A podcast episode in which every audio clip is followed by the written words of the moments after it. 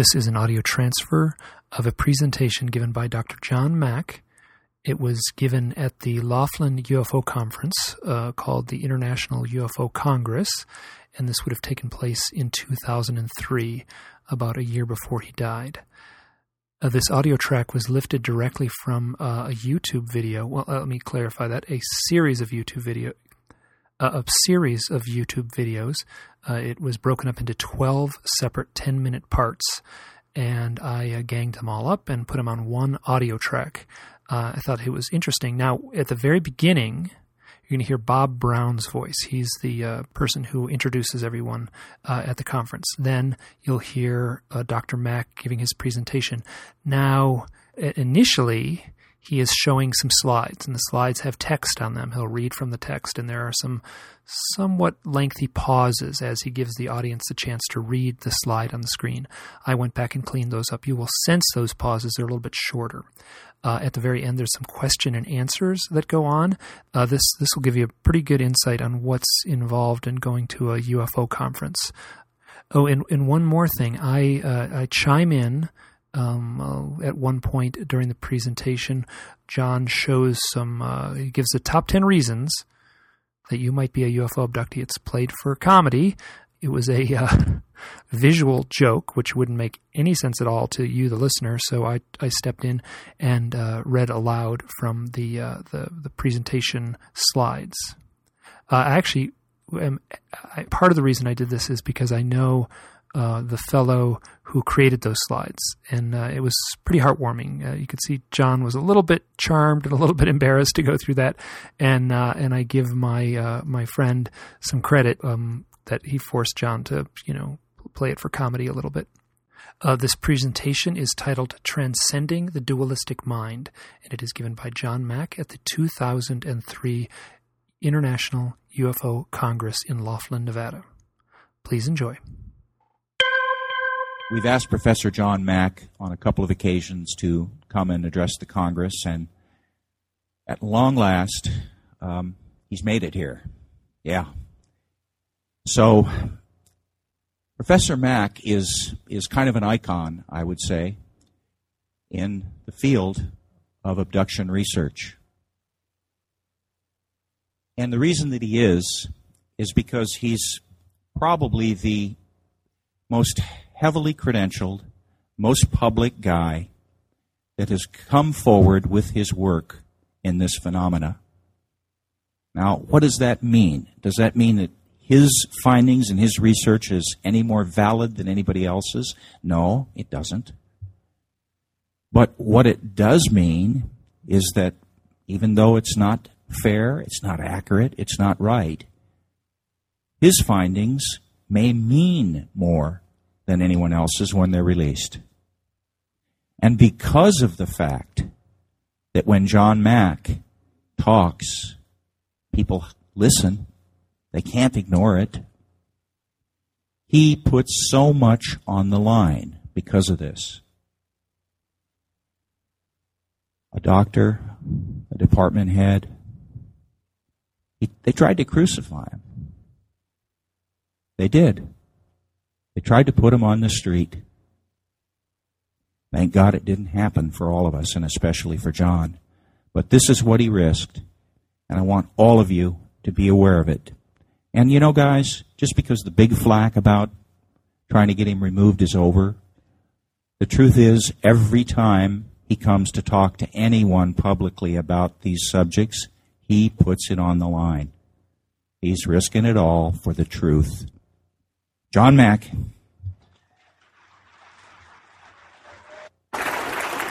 Thank you.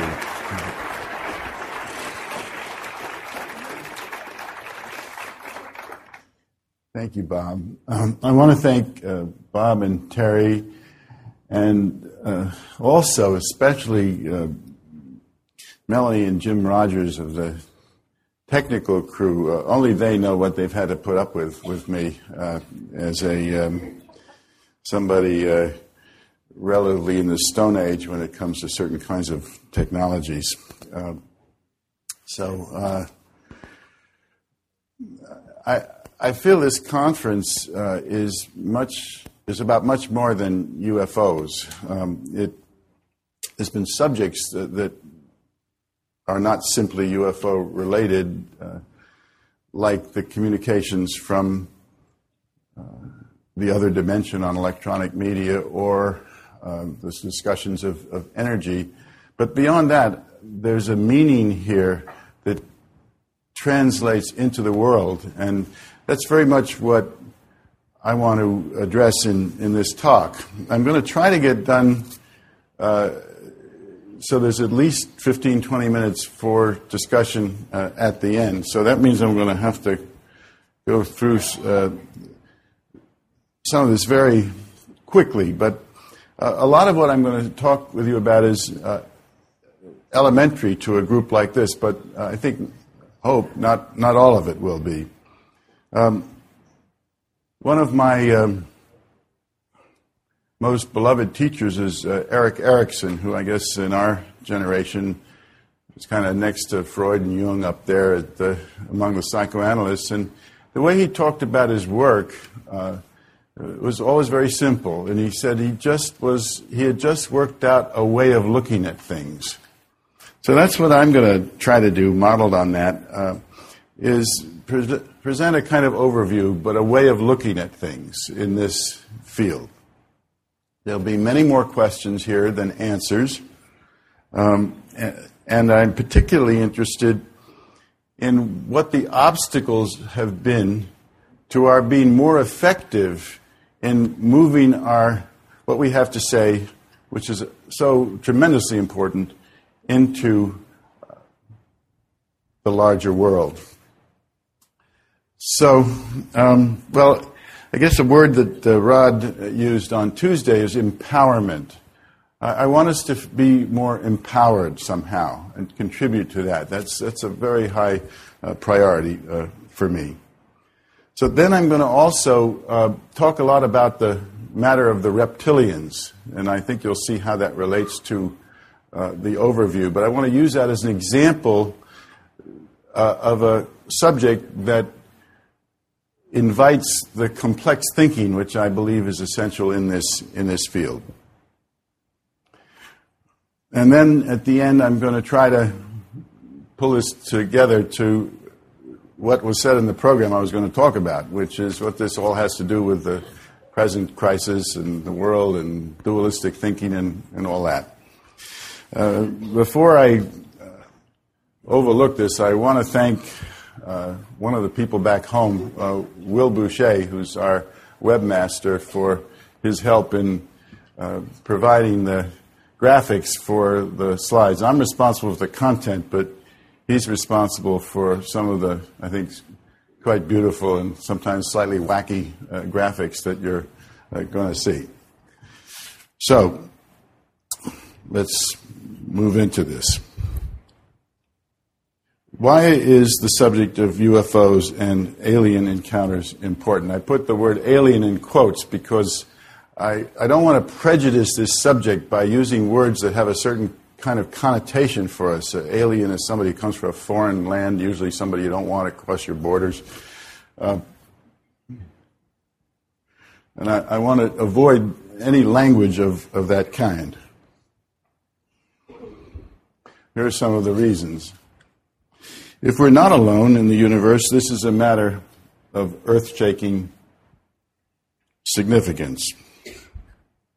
I must have skipped one. That's all right. Uh, there is much to be learned of a scientific, technical, and military nature from the craft and their occupants. The implications for our understanding of human identity, who we really are in the universe, and of reality itself are immense. There are great social, political, and economic implications. Virtually none of our institutions would be unaffected. So, what exactly is the alien encounter phenomenon? That may seem like a very elementary question, but you could get quite a good battle going over uh, on over that. Uh, simple, we think we know, but uh, I, I think it's worthwhile to go back to basics sometimes. Visitation of alien spacecraft from other planets, star systems, or universes or other dimensions? Well, yeah, probably. The penetration of varying density and intensity into our perceptual fields of images, energies, and objects that are sometimes, but not always, extraterrestrial spacecraft. Encounters with beings and energies that interact with human beings in a variety of ways. Other Earth originated military activity, hoaxes, illusions, delusions, holographic projections from some other place or source, etc. None of the above. I don't know what that means, but I just threw that in there. So, what are some of the fundamental questions that we start with? Are UFOs real? Well, to this crowd, that's a no brainer. Are aliens really abducting people? Well, yeah. Um, we certainly have a lot of evidence that uh, sometimes some people seem to be taken into spacecraft uh, by non or hu- humanoid beings. But is it always that? Aren't there sometimes contacts, at least that's true in my experience with this population, many instances where there's a presence, energies, light,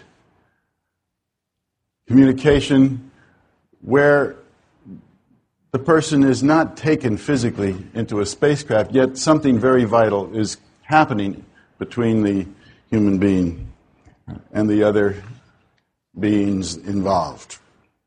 Why is this happening? Why are they coming here? Now, the question, uh, Angela raised the question uh, earlier today well, they're not here to save us, uh, or they're not doing it anyway. Um, and that's right, but it, there may be another way of thinking about it.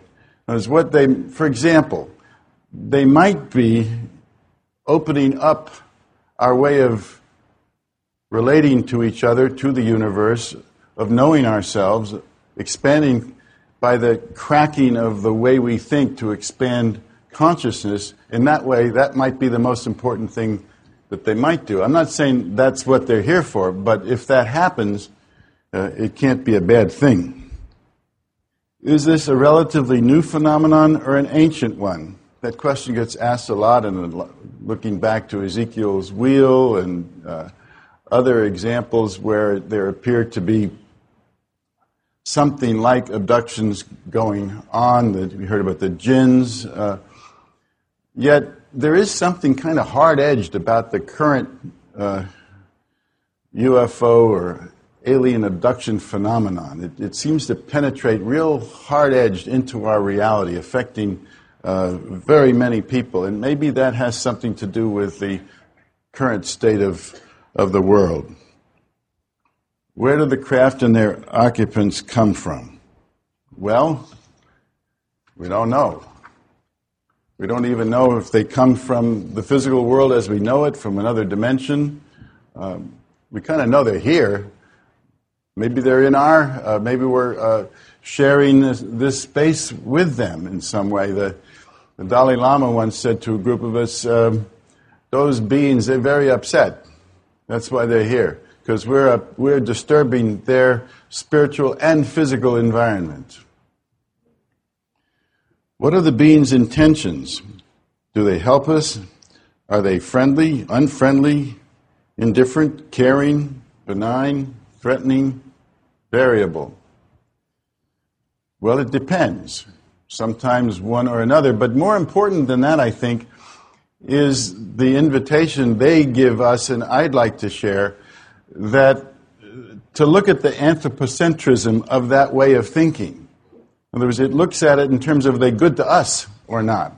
It doesn't look at what are we up to and who are we and could this be a could we be a problem, for instance, not only in uh, on the Earth but in the galaxy. I get some information that we don't, we don't even get, a, the galaxy doesn't think very well of us. I mean, our reputation has extended quite far. Um, if the phenomenon is real, what should we humans do about it? Well, we'll come to that. I'll get into that more. It's just going to throw that out as a question at this point. What is the best way to study the phenomenon? How do we know who or what to believe? I'll, address that as I go along uh, with this talk.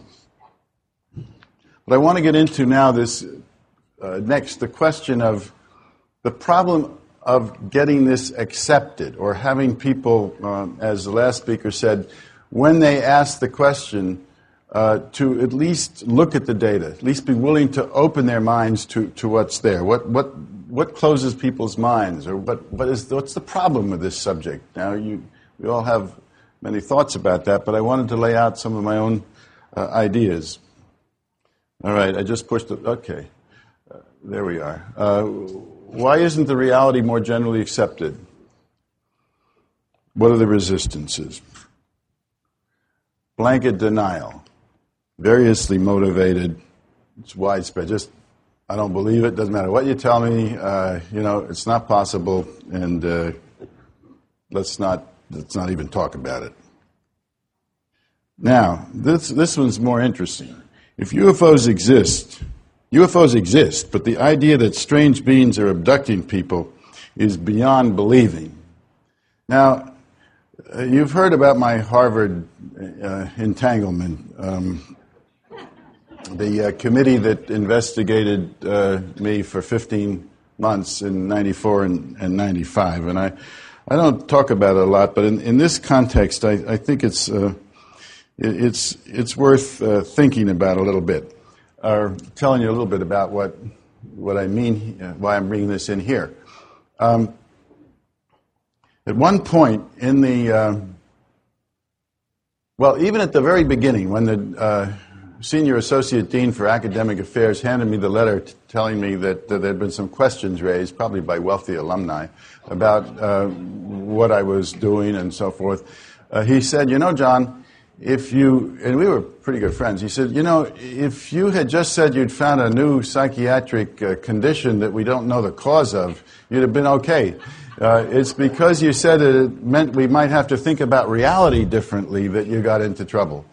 Now, he didn't realize that he, by saying that, he was coming from the assumption that our knowledge of reality is fixed, and that if you do anything to shake that up, that's deviance or heresy or whatever the words we, we have for those things. Um, at one time, in the, in the course of the case, the lawyer for the president of Harvard said to my lawyer, Well, what do you think it's like for the dean of the Harvard Medical School to watch on Oprah Winfrey uh, one of his professors saying that little green men are taking men, women, and children into space? Now, I never. Uh, I don't think the dean of the Harvard Medical School ever watched Oprah Winfrey, uh, but uh, nor have I, of course, ever referred to any of these beings as little green men. But in that statement, you can sense the anxiety that this must have stirred up uh, at the higher levels uh, of the university. Now, um, some people may accept a lot of things, but this somehow this phenomenon crosses crosses the, a, a, boundary for them. It just goes beyond what they can believe. I've seen that with this. I've seen that also with the with the crop circles. Uh, I have a friend who's a psychology professor who's very open-minded, and she's a person who's done research on hypnosis and non-ordinary states of consciousness. A real explorer, and she totally didn't believe in this whole crop circle thing, and uh, she'd heard a little bit about it. So I showed her some of the pictures, and she looked at that, and she said, I've got no place to put that. Now, she was being honest because what, what she was doing was she was acknowledging the way a worldview prevents anything new from coming in. But most people don't even acknowledge that their worldview is determining what they think, what they feel. They think they're talking about something based on an argument. I mean, the, I don't know about the Billy Meier's case, but I sure know that my worldview had no room for UFOs, something based on an argument. I mean, the, I don't know about the Billy Meier's case, but I sure know that my worldview had no room for UFOs that showed up like right in your face like that. I mean, okay, UFOs off there in those funny little photographs, you know, you enhance them and you can barely see them, you know, all that. But right there, you know, no, I can't go there. So hoax, hoax. I believed all the hoax. Well, I don't know, but this was pretty powerful presentation we just heard. Um, the evidence is not sufficient. Well, I don't think that's the central problem. I, I think you've heard a huge amount of evidence. You know this field very well. The evidence is overwhelming. Even the physical evidence is overwhelming, never mind the thousands of reports. But that again has to do with the worldview matter. I, I, yeah, we should get more evidence. We should keep getting evidence, of course, but that's not the main problem. People say, oh, there's no evidence. You know, you hear that? Oh, there's no evidence. How many times have people said that to you? There's no evidence. They haven't looked. Or if they look, they don't see it. Mark Macy made the point. You remember, he said, when he was talking about this extraordinary matter of these communications coming from the uh, astral and ethereal dimensions, he said, for some people, it doesn't matter how good the evidence is, it won't make any difference. Now, this is a little different. Our knowledge is insufficient, and the available methods of study are inadequate. Um, I wouldn't go that far, but I, I know there is something to this in the sense that I don't think, and I'll talk about this more, I don't think we have yet developed a way of knowing that has to do with something like this. We're okay about physical evidence if we, you know, we, we know a good deal about that, but when it comes to something that seems to cut across all our disciplinary boundaries, uh, particularly when we're dealing primarily with human experience, as well, of course, as the physical phenomena. But there's a tremendous amount of this that has to do with reports, human experiences. How we know, our ways of knowing, uh, need to be refined and, and developed further. Can you get the. Yeah, you, yeah. Uh, maybe it's happening, but it's too frightening to think about.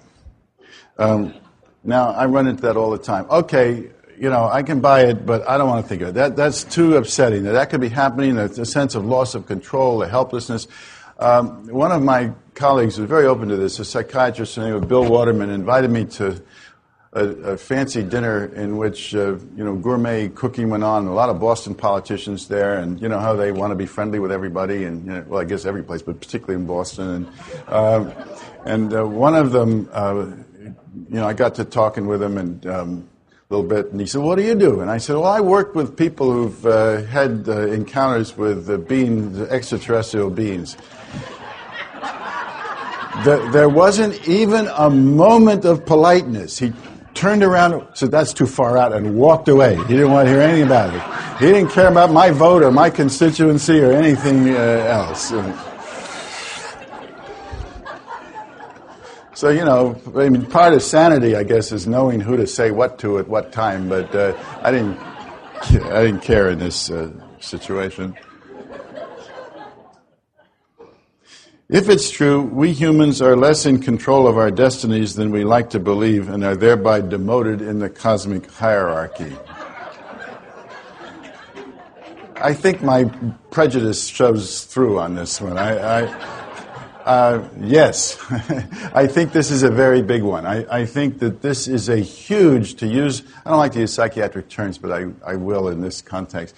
It's a huge narcissistic injury to us uh, that, that we aren't maybe the smartest, the most powerful, whatever, that beings can come and go and take us, or that they can whiz in and out of our airspace, sometimes not even show up in the radar. I mean, it's just an insult to what we think we do best, which is technology, right? I mean, it gets us right where we live. The phenomenon breaks the game. That is, it threatens virtually every human vested interest. Now, this is fundamentally important. We've heard about the shadow government in the Jonathan Reed case. If you don't believe the Jonathan Reed case, take the one you just heard about Varginha and Brazil and the U.S. government, Brazilian government's collaboration there uh, to intimidate, threaten, not let this information get out.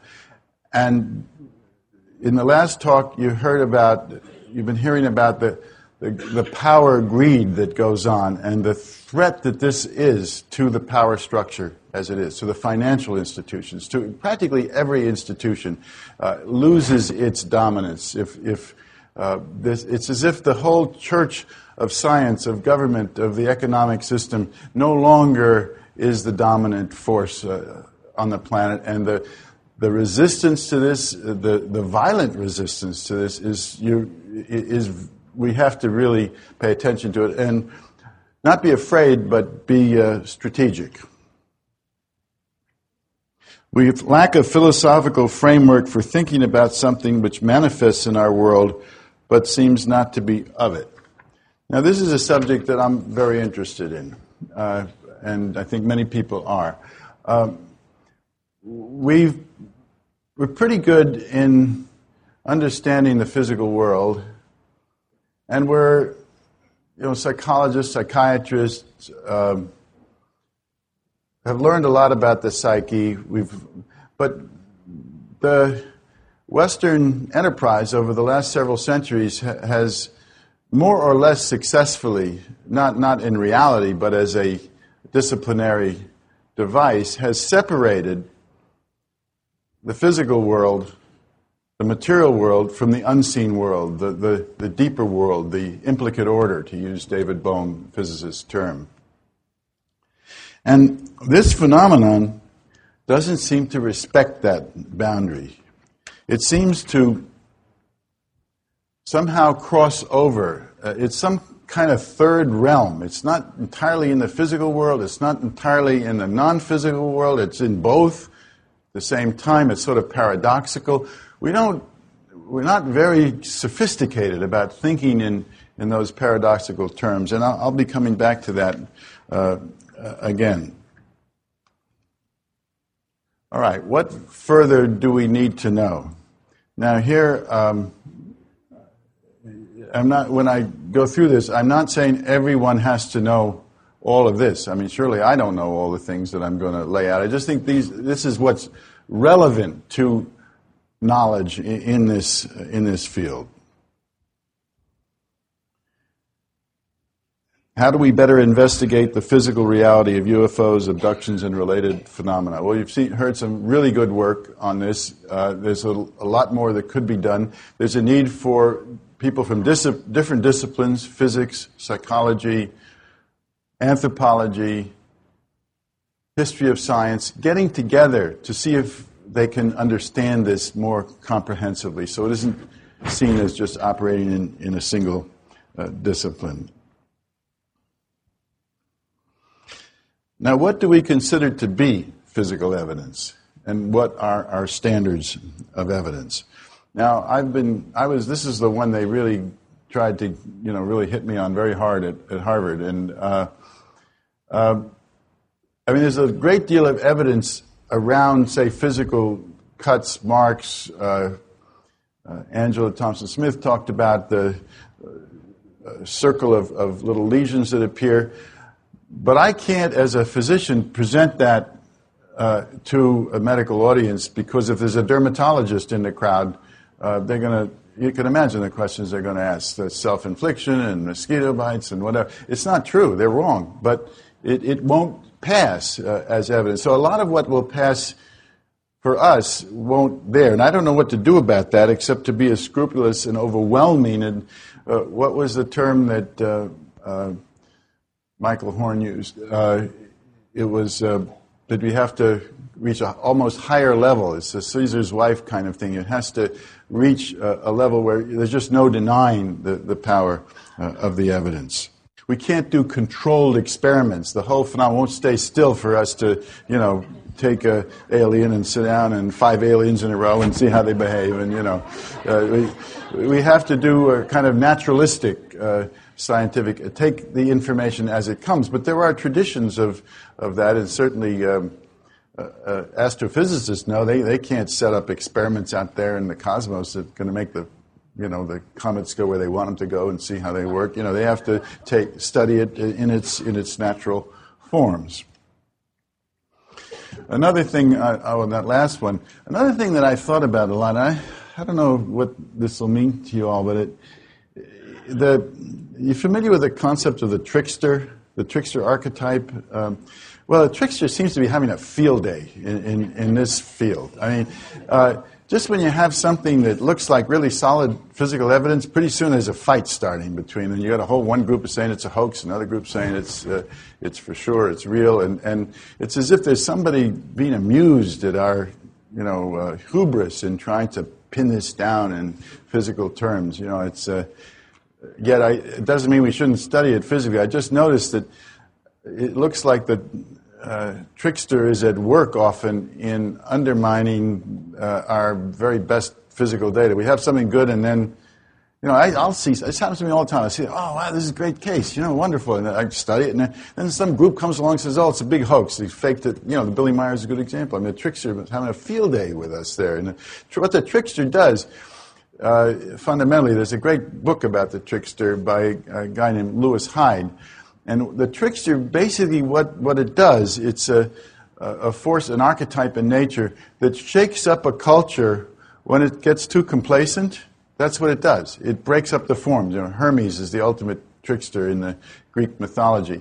And if we've gotten too kind of restricted into our sort of physical hubris, you know, and we're sort of so focused on small physical proofs, it's going to shake us up and make us look at things differently. That's uh, now, a trickster is not a person. A trickster is a kind of god force of a sort, or devil force, or whatever, in nature. How do we evaluate UFO or encounter reports when direct physical observations are not available or possible? Now, for me, this is a, a very important subject, and I, Oh, Read, the next one is really the same in the same area. I'll take these together. What is the proper methodology or criteria for examining experiencers' accounts? What constitutes reliability of witnesses in this area? Now, for, for someone who works primarily with human experiences, this is a huge subject. And the it starts out clinically, okay, but that's not enough. Like clinically, is this person telling the truth? Are they mentally ill? Uh, is this? Uh, are they talking about something that really happened to them? Uh, is it a dream? Uh, and I do a clinical evaluation uh, of people, and as you know, uh, I'm on record as many, many times saying that by and large, experiencers are sound mentally. They've been troubled by what happened to them often, but there's nothing in there personality makeup uh, that a psychiatrist would discover that has anything whatsoever to do uh, with the experiences that they've had, and that's based on a clinical evaluation. But that's not enough. And because you can, I, I notice when I talk to people and I present this clinical reality, if people aren't ready to go there, they're still not going to believe or not take it serious. It's not about believing anything, but it's so I, have gotten interested in this notion, and I actually learned this from the Catholic uh, prelate who's uh, been mentioned here a couple times, uh, Father Corrado Balducci, who was, uh, you know, they have this, they actually have this in the Vatican. He's a retired Vatican demonologist. That's an actual job description in the Vatican, you know, and you know how seriously they take that kind of thing, you know, and uh, and uh, at a conference in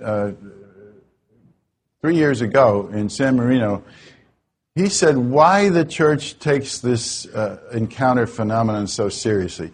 He said because there seem to be so many reliable witnesses. And we, he went on to say, know a lot about how to evaluate witnesses because we have to decide what miracles. We're always dealing with miracles. So when you're dealing with miracles, you're dealing with miracles reporters. So they know how. They even use psychologists to examine children who see some, you know, apparitions of the Virgin Mary. But uh, they have they have very strict criteria for, and a lot of that is intuitive. It's, it's, I asked uh, Rod Skenandore yesterday, well, what do you do in, in native cultures to, or your culture to decide whether somebody's telling you the truth?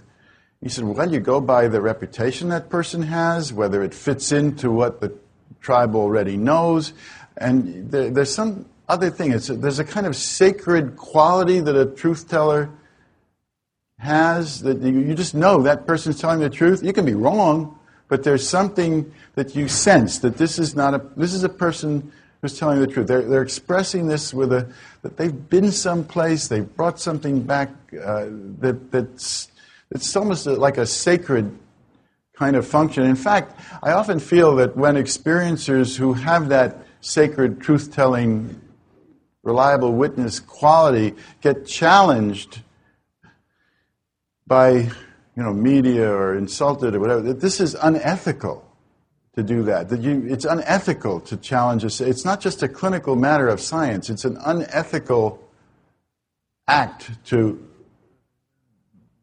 contradict someone who is uh, bringing some kind of uh, truth from a higher dimension there's a lot more to be said uh, on that subject uh, what new discoveries or developments in physics do we need to learn more about? And uh, I certainly don't, I'm not up to date in all of these fields. I don't think any of us are. But these are some of the subjects that are relevant to this. And the physicists that I talk with in the last decade or so, more and more, physics is catching up, at least in theory, uh, in its possibilities to explain something that until the last 10, 15 years would be totally outlandish.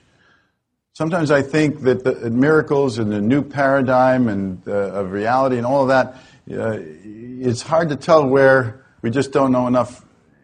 We're not sophisticated enough in terms of physics to to, to know. Uh, one one kind of miracle and, and uh, new paradigm uh, of reality becomes gets taken over by a new understanding in physics and technology at, at some point. That's supposed to be Schrodinger's cat, I think. That's, uh, again, Will Bueché's uh, imagination, which again involves the paradox and quantum mechanics of uh, sometimes the cat in the box. You all know about that. Sometimes it's how do you know whether it's dead or alive? It can be both dead and alive at the same time, and you know.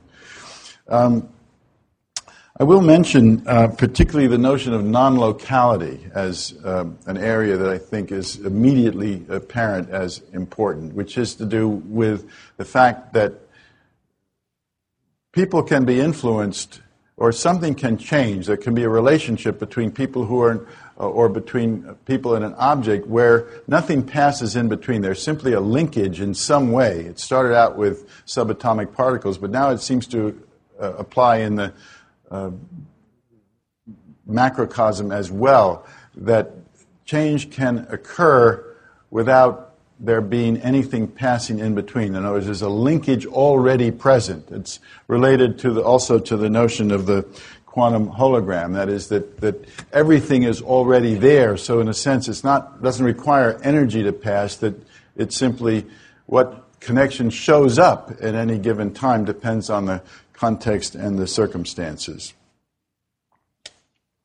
The notion of interdimensional travel, for example, Michio Kaku, any of you have heard him lecture, he's an outstanding, brilliant physicist in, in New York uh, University, I think he is at now. And he, he talks about how uh, you don't really have to think in terms of, well, I can't get here because there's billions and billions of miles and all that. He says it could be that these other dimensions are simply present and, and there can be direct passage from one dimension to another, uh, and that these beings, whatever, may have mastered the way to cross dimensions so they aren't dependent on vehicular travel in the primitive forms that we uh, think about. In that way, uh, objects, people can travel, or beings can travel infinitely faster than the speed of light.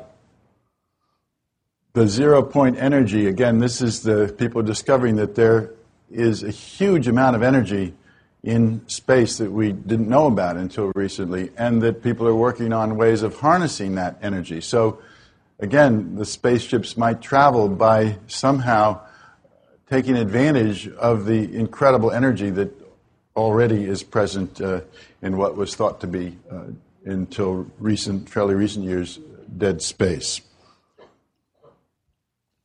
What kind of shifts in our philosophical framework or worldview do we need to make to grasp this phenomenon more fully? I got to keep track of my time here. Uh, okay, we have till we have about another hour, right? Something like that. Okay. Um, I touched upon this, and um, again, it's it's a large subject, but I think that at the heart of it is to develop some kind of framework that allows us to live in the paradox of traffic between the unseen world and the material world. In other words, that there can be something that is not of this world in the material sense can manifest in the material world. Or it can pass across dimensions and manifest. Or it can be not entirely of this world or of the other world, but of both at the same time. And that, that's not the way we're generally brought up to think. I mean, I, I constantly am getting, well, if it's, we, if it's not in the physical world, this I get this all the time. I'm sure you do too. If it's not in the physical material world, it must be in the imagination. It must be uh, psychological. That's all. You know, there's no other subtleties. There's no other distinctions that occur. What sort of multidisciplinary collaboration would advance our exploration? Now, again, I can't overstress the importance of multidisciplinary work in this field. No one field can possibly grasp this matter. After my Harvard uh, ordeal wound up in uh, the August of 1995, I went to the then chairman of our department, who's long since gone, but he was not friendly to all of this. But I went to him and I after one of the recommendations of the committee was I should involve more colleagues in this work. Well, I had tried. I swear, I had really tried. You know, uh, um, it wasn't easy. So I said, uh, you know, I said, Joe, I've tried this, but you know, uh, what what should I do? And uh, so he said, well, why don't you do? He wanted to get me out of his office. He said, why, why don't you form a multidisciplinary working group which is what they do in other kind of subjects like this, like sleep or weight loss or memory, things that don't fit into one discipline, and, and form a, a group like that and um, take a look at it. So it took us a while to put it together. We were doing other things. It wasn't entirely because it was so difficult, but we, in April of 1999, we uh, had a meeting at the Harvard Divinity School, appropriately located there, although not sponsored by the Harvard Divinity School. You know, sometimes your best allies are the buildings and grounds departments of the universities, you know, because they just want you to rent the space. They don't care whether you're talking about spaceships or whatever. You know, the academics can can be really mad, but the buildings and grounds department, they will always allow you to use their turf. So pick your turf where you want to go, and then you can do anything you want. So the Divinity School was perfect for this. Um, now, what happened there was we had professors from inside and outside of Harvard in 10 different, about, about 10 different fields anthropology, history of science, uh, astrophysics, optical physics, psychology, psychiatry, theology, philosophy, you know, other fields. And we looked at this abduction phenomenon in relation to other anomalies. And it was quite an interesting conversation. They couldn't get, they couldn't handle it. You know, everybody saw their little piece of the elephant and they trying to get around it. And finally, the historian of science, who was a very sharp woman, young professor, tenured professor, really uh, done great work. And, and uh, about the afternoon of the second day, she shook her head, having really wrestled with this for uh, a day and a half. She said, John, this is a wily reality. It just wouldn't behave itself. It, it just kept kept getting away. You know, could, she couldn't pin it down. She couldn't put it any place, you know. And uh, another thing that happened, uh, she was also the chairperson of a working subgroup. We had about 25 people in all, including six experiencers who were each represented in these subgroups. And Um, she chaired the subgroup on light and energy, which is one of the major, we had four or five major divisions of the field, and that was one of them. And she said, you know, at the reporting to the whole group at the end of this, she said, you know, it's a funny thing. She said, we'd start out, you know, talk about light and energy, and we'd end up talking about God. so, yeah, right. Um, so, uh, interesting things happened when we brought people from all these different disciplines uh, together. So, one of the things that emerged from this two days, which is uh, something that I'm very interested in working on myself now, is that we really don't have what might be called a science of human experience. This relates to what we were talking about earlier about the clinical assessment of a witness or the, the witnessing phenomenon, or how do we, how do we, uh, how do we look at, what are our criteria of knowing human experience when we can't prove it physically? And where also it's it's participatory. In other words, you won't learn anything about a human being's experience if you stand back and use the subject object separation that characterizes much of, not the best science, but much science.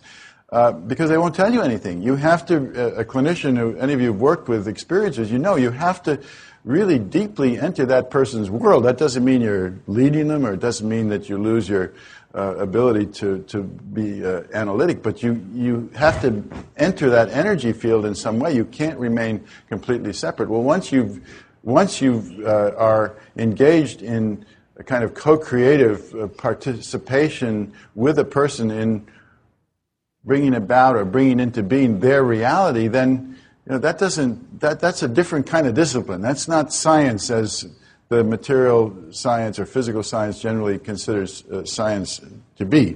So we, we, don't, we need to develop, I think, uh, a science, what I'm calling a science of human experience. So, how can we be more effective in establishing the power of this phenomenon, positively or negatively, and knowledge about it to affect constructive change?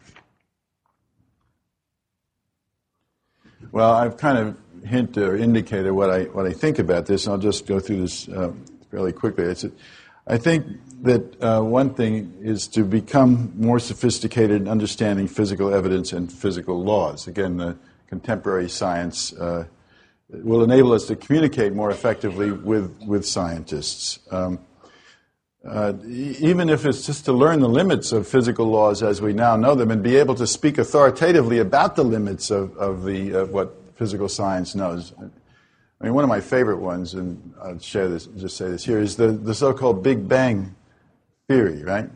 Well, a lot of people go by that in physics, but it's a very limited theory of the universe. I mean, how it came into being. I mean, if you ask a physicist, and I did ask one of my close colleague physicists, well, what, what about before the, the Big Bang? You know, how did, how did, you know, what was there, you know?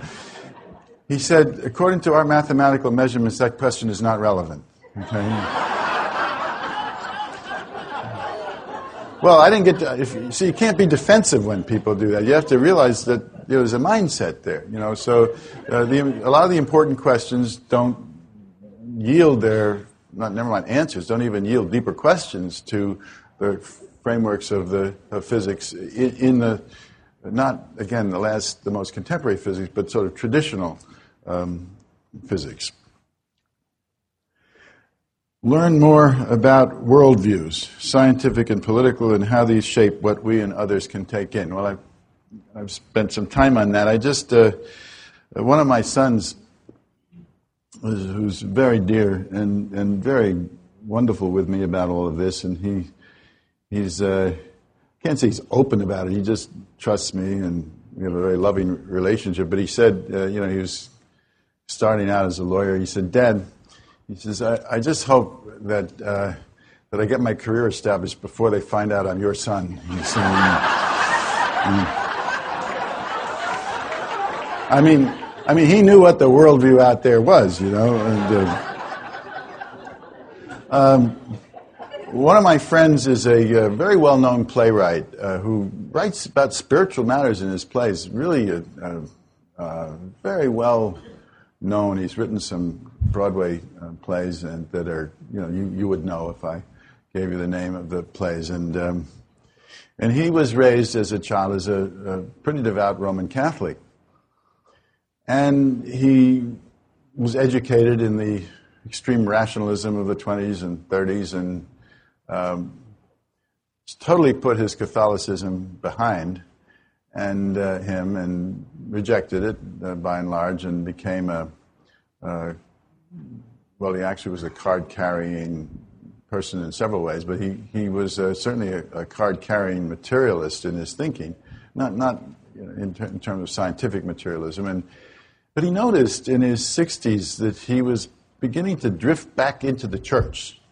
Not, not becoming a member, but he'd kind of go to Mass, you know, he'd get in there and he'd I didn't ask him if he took communion, you know, but but uh, but he, he went into the into the church and he would feel something. He'd feel like he was in the presence of something that was much greater than the world that he had left outside. Some kind of it was an intro, it wasn't so much the what the priests were saying, but just the it was a place to contemplate, a place to open his heart to the divine, and he would feel something that was way beyond what he knew outside. As soon as he walked outside, he into the sunlight or uh, the, uh, this world, he he would sort of put that aside. He'd say, "Well, that's what I did in there, but that's not what really counts. This is the real world." So I asked him. I said, Bill, I said, why do you make that choice? Why, why do you determine that that world is, is not the one that is the true world and this is the, the real world? And he said, well, he said, this scientific worldview has had a lot more success in establishing itself in its version of reality than the one inside the church has had. think about that. That's uh, this is uh, you know, I don't even know what to say about that, but uh, it makes sense. I mean, it has in a way. It has dominated the, and if we're going to open to other worldviews, we have to become as rigorous and sophisticated and deep thinking about that that uh, as what has gone into creating this other uh, uh materialist uh, religion. We need to develop an understanding of what gets called subtle energy phenomena. I, I, don't think energy is the right word here, but because uh, it's borrows in a sense, it's borrowed from physical um, uh, language. But you know, it's like when people are in a room together and somebody says, "Oh, there's wonderful energy in the room here," you know. Well, it feels like okay, energy, but it's not really energy. I mean, it's not like you could put a Geiger counter in the middle of the room and the, you know the register would go up. It's it's something more subtle, more intangible that you feel. It's not subtle in its impact but it's subtle in terms of whatever it is. We don't know what it is. It's something unknown in a, in a way. Um, so I think maybe a better way of thinking about it would be think of a subtle realm, which would be, you know, like we're talking about the etheric realm or the astral world. That that's the subtle realm, and that something that emerges from that realm and manifests in this realm is harder to is hard to study. It, it's not just physical. It's it's got some subtlety to it. We talk about body energy, uh, uh, the body energy field, and uh, but there's some qualities that the body energy field. Barbara Brennan has, uh, uh, who's uh, worked with subtle energies, has a school to study healing and, and the use of subtle energies. And he says, she says that subtle energies are different from electromagnetic energy because electromagnetic energy tends to be finite. You can use it up in any given situation. But the more you enter the field of subtle energy, the more you employ it, the richer it gets. It grows. It's different than physical energy as, as we know it. Um, paranormal phenomena, parapsychology. People have talked, uh, Angela worked in the Princeton lab where they do uh, they get they have random number generation, and they show that the that people's uh, emotional states or what's going on, uh, if, if, they're all excited about a, football game, that the, the group energy, quote unquote, uh, will affect how the numbers are generated. Nobody knows how that works. It's not like something's passing into the computer, the random number gen. Something subtle is occurring there, and, and I, that kind of connection, I think we need to understand more about. The, the power of thought, for example, or prayer to, to, uh, bring healing. That's very well established now by all kinds of controlled studies, but we don't know how it works. It's not as if you know you're praying for somebody on the other side of the country and and uh, they get it affects them and they get better, but it's not as if something me- measurable. It could be like you put a block between you and that person. It wouldn't work. It, it's not like that. So uh, that that's what I mean by the subtle domain. I uh, expand our epistemology, placing more emphasis on, upon intuitive, holistic, and traditional ways uh, of knowing. Um, I, I, don't like to defend myself um, because I think sometimes you lend energy to a criticism or an attack if, it, if you don't feel it's uh, truthful. But I, I have been um, uh, criticized a lot or attacked it's been in the, on the internet that I somehow am opposed to Western science or I reject Western science. And this is absolutely not true. I mean, I, I think Western science has accomplished a great deal in, in knowing about the physical world and healthcare and uh, weapons development and all kinds of things. And, uh, uh, but it's, it's limited.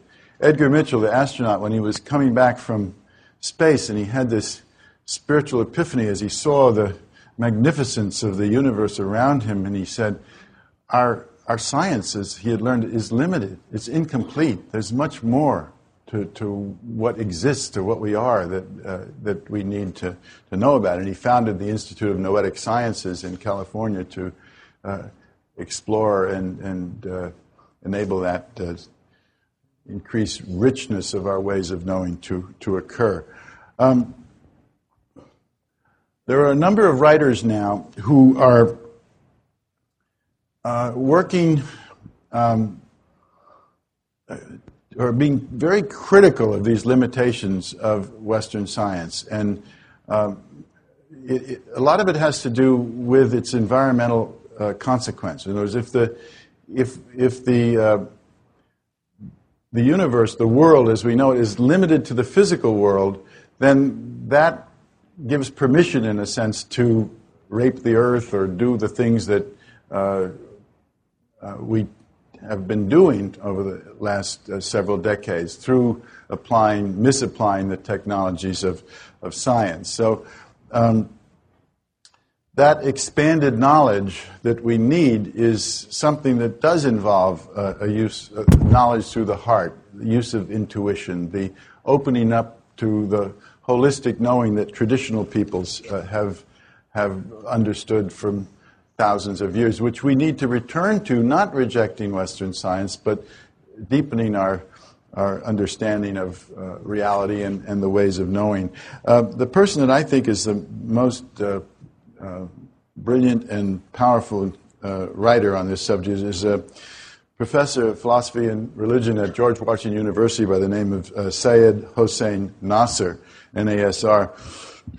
And I, I think it's kind of ironic that he's a, a Muslim and he's uh, tremendously uh, knowledgeable, great, great scholar. And uh, just read you a couple of things that he wrote along these lines because he can say it uh, uh, better than I know how to say it. Uh, he says, for instance, not only is the invisible, the invisible, an infinite ocean compared to which the visible is like a speck of dust but it permeates the visible itself. Notice that often the argument is that there is a that the, this reality, the physical reality, is a is contained within this large reality, is a subcase, but that the larger realms of existence are vastly greater, and that uh, we focused on, on simply this one domain. It is this purely earthly science, earthly man defined by rationalism and humanism, who developed 17th century science based on the domination and conquest of nature, who sees nature as his enemy, and who continues to rape and destroy the natural environment, always in the name of the rights of man, which are seen by him to be absolute. Just one or two more. The total mode, uh, that total, he refers to that total mode of knowing, which illuminates and transforms the being of the knower, and which already belongs to the eternal now, where the duality of knower and known is transcended. So you get the idea.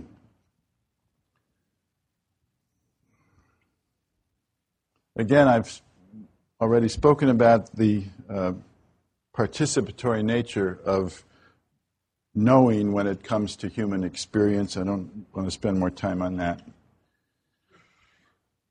Uh, I guess I don't have to tell this group, but uh, that about the great threat to the techno-scientific hubris and the institution that institutions which sustain it that this phenomenon represents.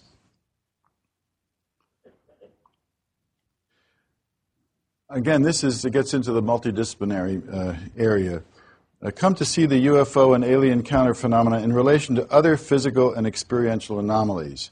In other words, there are other, but again, we tend to be, the near death people, they have their group, and the uh, dowsers, they have their group. Uh, and uh, the people that study the psi phenomena, uh, paranormal, uh, mind matter connections, they, they have their group. the people who study reincarnation, they, they have their group. And, but each kind of holds its territory rather sacred, and there's a great need to look at what do all these anomalies have in common. For one thing, they all operate in some way outside the ordinary space time continuum. But there are many other matters that need to be looked at that I think would, if all these groups could get together and didn't hold on, well, I, I can go here but not there, that kind of thing, it, it, it would be uh, very effective. appreciate more the esoteric and sacred nature uh, of these phenomena.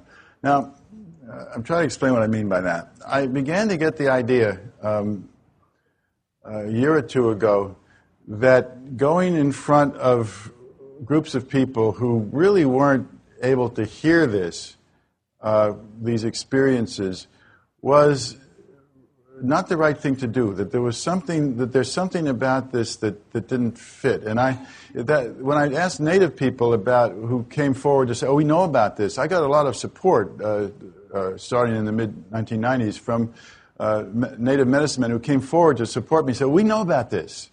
This is, uh, I say, well, why, why haven't you come forward to, you know, before this? Well, they said, well, they said a lot of reasons for that. One is the anthropologists didn't know enough to ask the right questions. But, the, uh, but, but more fundamentally, the matter is sacred. We're talking about divine matters here. We're not talking about something that can be reduced to, let's study it only scientifically.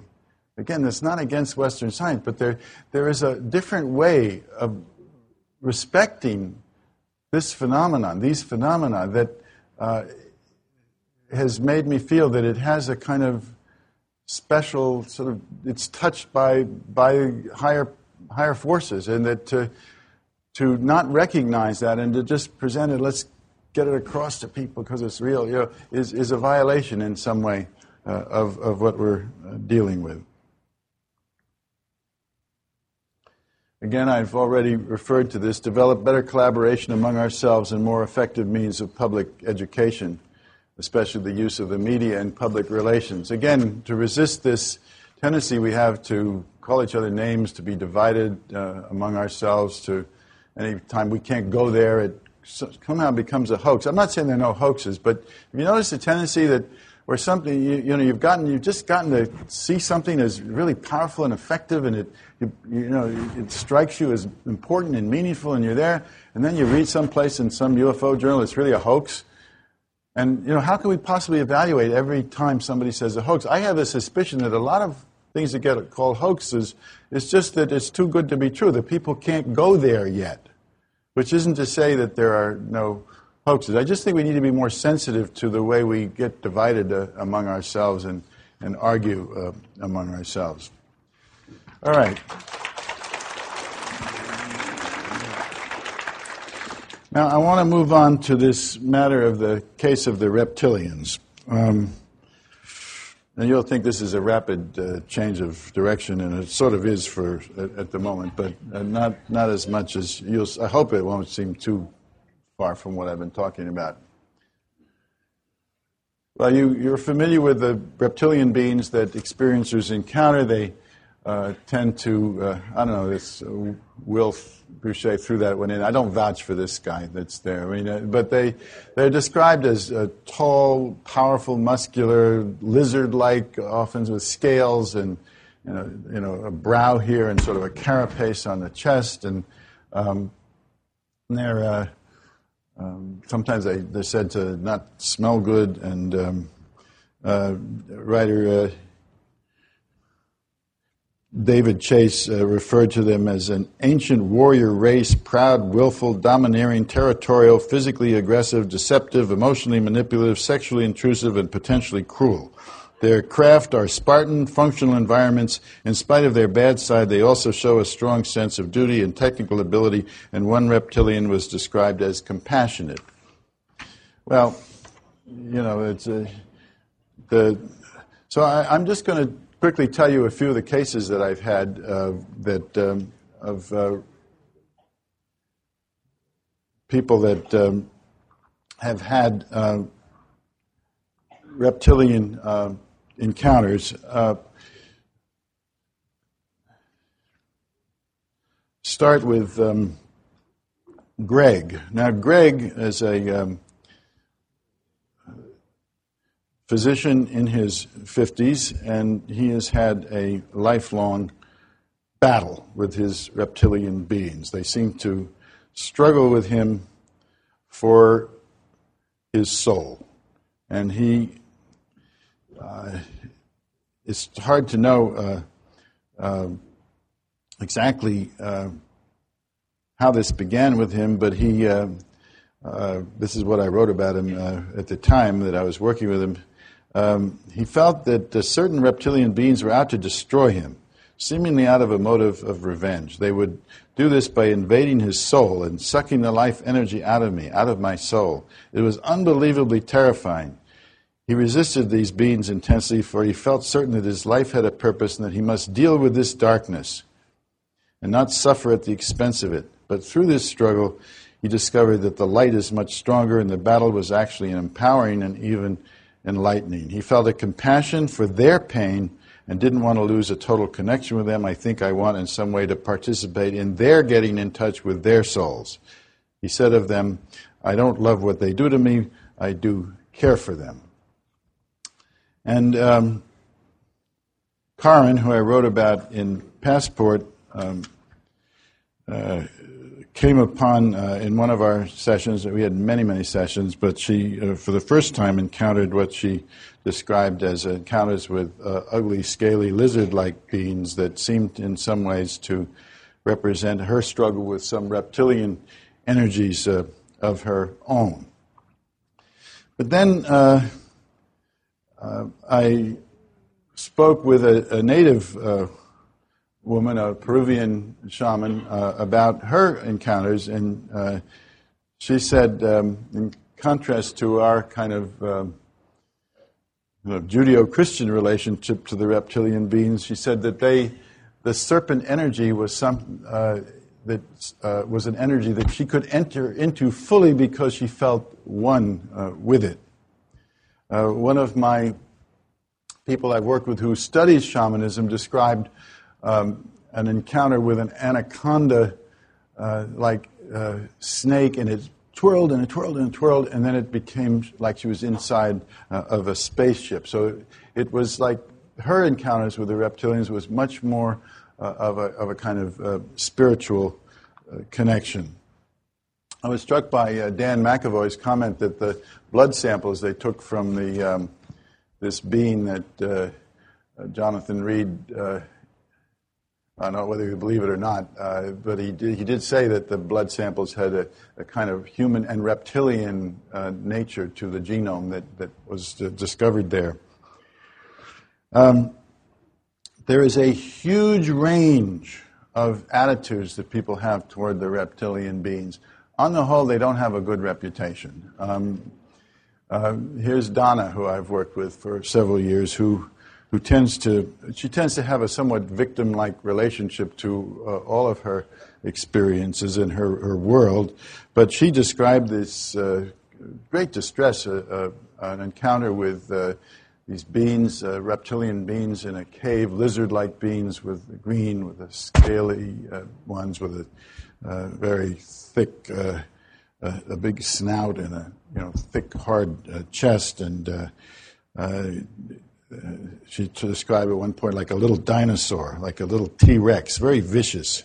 Um, one of them tried to rape her, she said, and she saw, uh, she described it as like, you know, those dragon, Japanese dragon type lizards, she said. Um, and she said that they, in addition to trying to rape, they, she saw them eating babies. It was, it was horrible. I mean, her, her description. But then, um, uh, I've also worked with people who uh, feel that they are in some way identified with this uh, race of beings, uh, that they uh, represent an ancient race that they are somehow part of or connected with or were once connected with. Um, um, Paul um, described the, uh, his own identification with an ancient race of reptilian beings who were compassionate and understanding, who were able, um, and, and he was able, they, they were akin to the dinosaurs on the earth and had some relationship uh, with them. Now, I'll tell you a little bit more about uh, Dana. Uh, Dana is a um, entertainer, uh, now in her early 50s, who has had a very powerful sexual contact with uh, an alien being, which would no, or a reptilian being, which was in no way. Um, she was scared at first, but it was an ecstatic experience. It was a powerful connection for her, um, and it uh, it represented for her, um, it, it, she discovered, in, in a sense, in this, her own uh, warrior uh, energy. She, um, she said it was almost as if he were a part of myself who I was meeting in that exchange, that sexual exchange, as if my own energy were incarnated in that fierce warrior, and I was really making love with a different reptilian aspect of myself.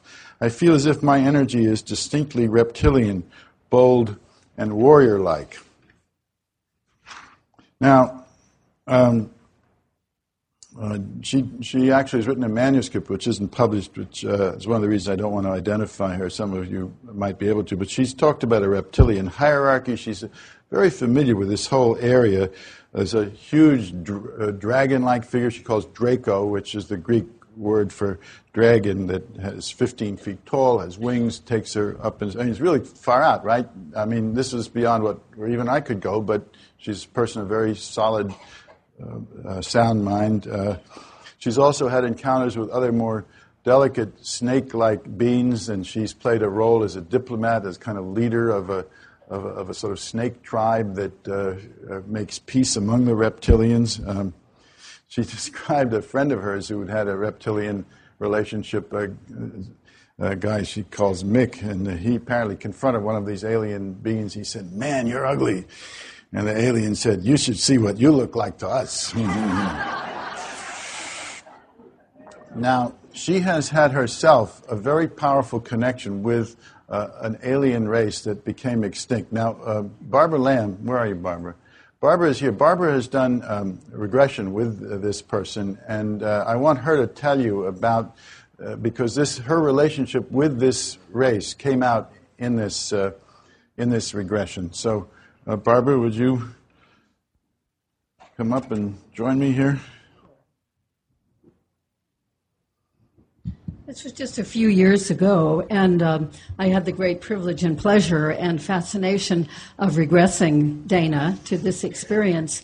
And um, I had known that she had had experiences with them in this life, including some of the sexual experiences.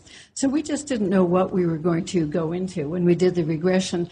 But basically, the question that we asked, or the issue that we focused on in doing the regression, was what is her connection originally, or that is, what is the source of her connection with these reptilian beings. And in the regression, she went to a whole scene which she sensed was a long, long time ago. She thought it seemed like it might be another planet just because of the coloration of the ground and the sky and so forth. And in this regression, she was a reptilian being. She was a male and she was strong, as John described it. She was strong and husky and powerful and proud and straight, and she was the leader of a reptilian group of males. And in this particular happening, she was standing on top of a, a tall bluff with a whole troop of these reptilian beings around her. And they were looking forward in a certain direction, off into the distance. And they could see that there was a huge wave of heat and colored light, red, yellow light coming toward them. They knew it was disaster. She didn't know if it was a nuclear blast or just what it was, but they knew that they were facing the end. And the magnificent thing about this was that instead of their buying into fear, as most of us would do and running around, you know, they just stood firm. They linked arms. They linked consciousness with their minds. They had total telepathic communication. And she led them in having agreement that they would stand firm and receive the energy of this terrific wave of destruction that was coming to them instead of running from it or trying to avoid it.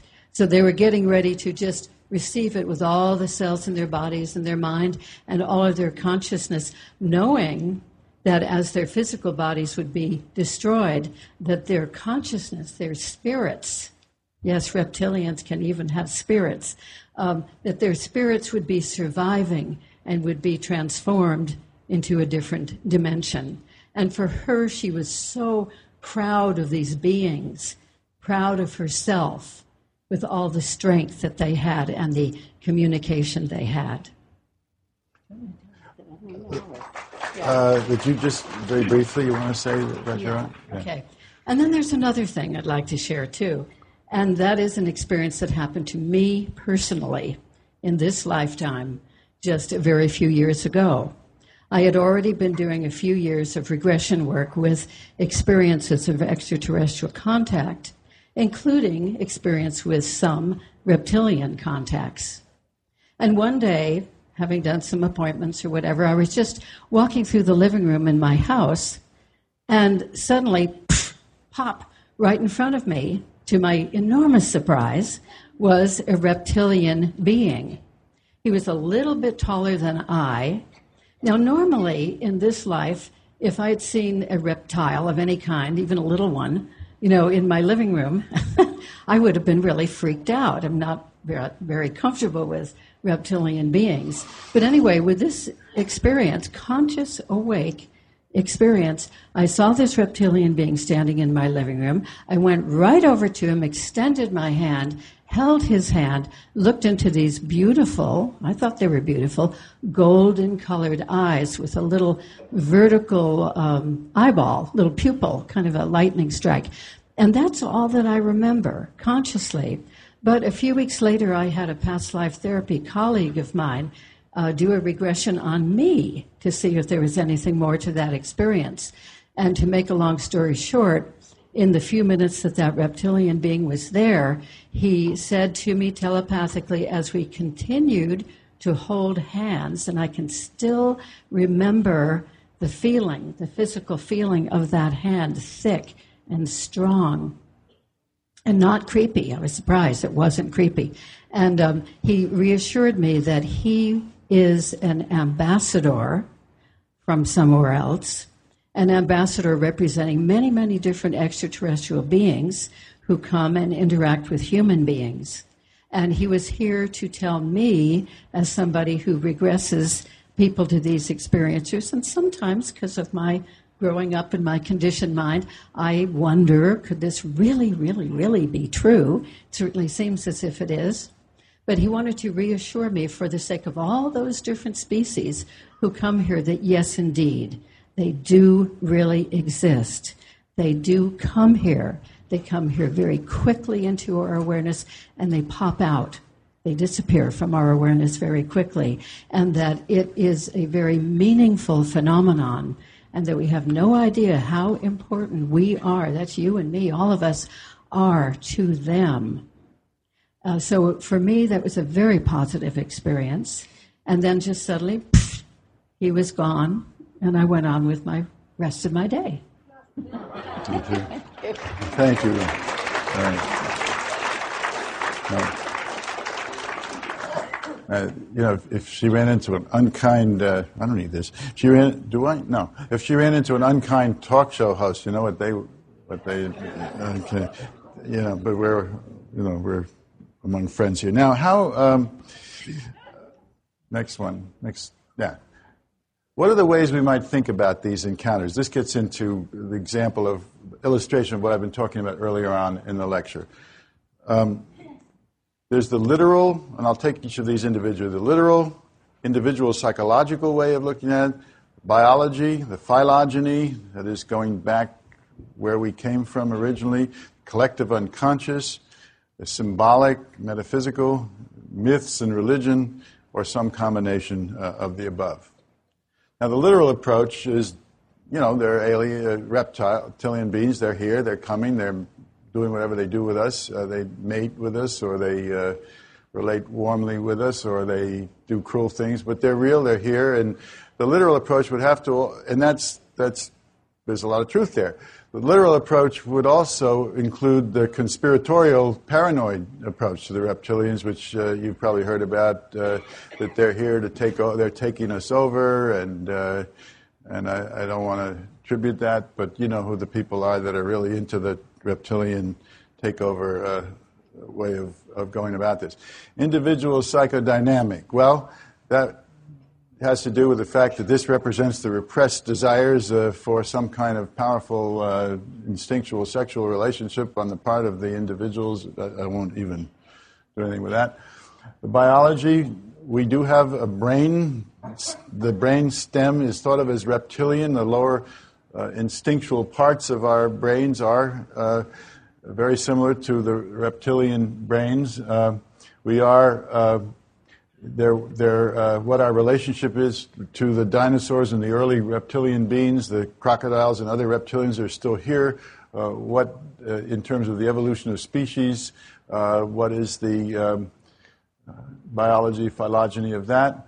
The collective unconscious, this would have to do with um, ideas that are in our deeper souls, unconscious, that are common to people all over the world, uh, which would include uh, certain kinds of uh, images, including uh, the, the reptilians representing all the different things we, I've already mentioned, uh, powerful instinctual connections with primitive aspects of ourselves and so forth.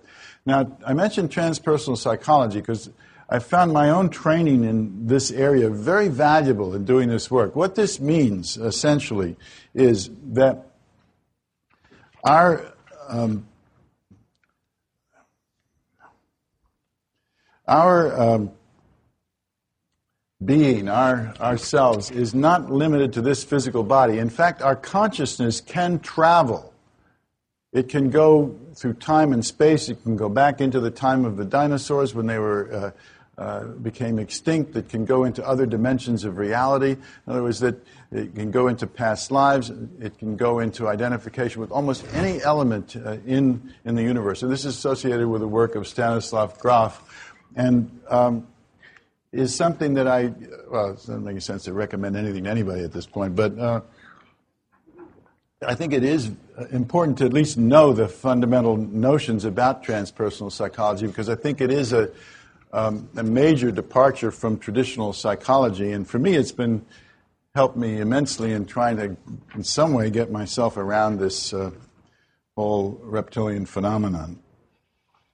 Metaphysical, symbolic, um, I won't dwell on that. It has to do with uh, the symbolisms of, and forms that uh, seem to have reptilian or snake like uh, forms. Um, the um,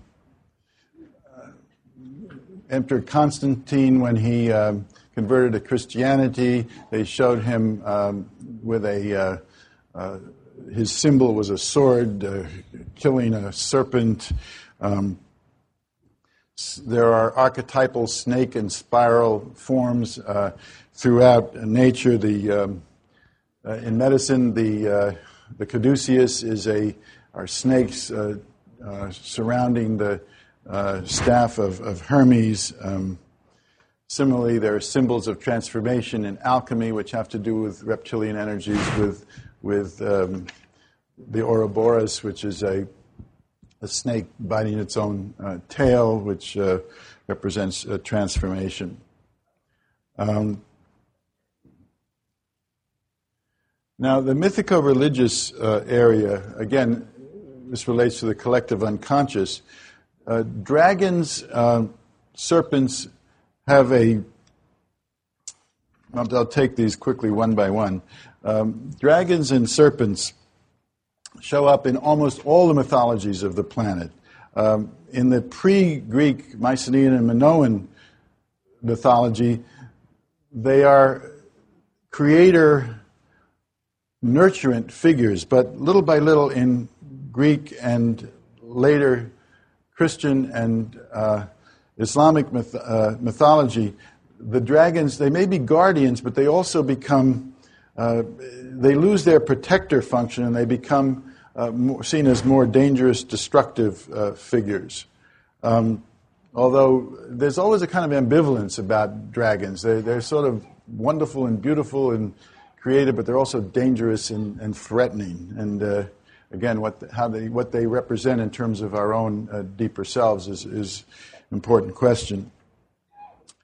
Um, you all, you know, we're, we're, flooded these days, especially these days, which is an interesting question, of, of um, fascination with uh, dinosaur, uh, dinosaurs, uh, crocodiles, reptiles of all sorts, monsters, uh, Godzilla, um, the Komodo dragons. There's lots of TV specials. I never heard of them until recently. Uh, other other reptiles. Um, some cultures think that uh, dinosaur bones, when they discover them, are, are actually really dragon bones. There are uh, creation myths involving cosmic battles between uh, reptilians. There are reptilian ancient astronauts in many creative uh, uh myths. Um, Rene Boulay, who's uh, Ted Strain and Paul Price have written a book, uh, came out in 1990, called Serpents and Dragons The Story of Mankind's Reptilian Past. Until I got into this work, I never would have taken this seriously. Um, but they talk about uh, in the cultures Egypt, India, Norse, Celtic, Sumerian, early, uh, even Babylonian, Christian. There are creation myths that involve uh, great giant lizards and dragons that are the ancestors of humans. The dragons having intercourse with women and producing offspring that are the, are heroes. Uh, you can. There's a huge mythology on this. Uh, there's a um, a challenge, however, to um,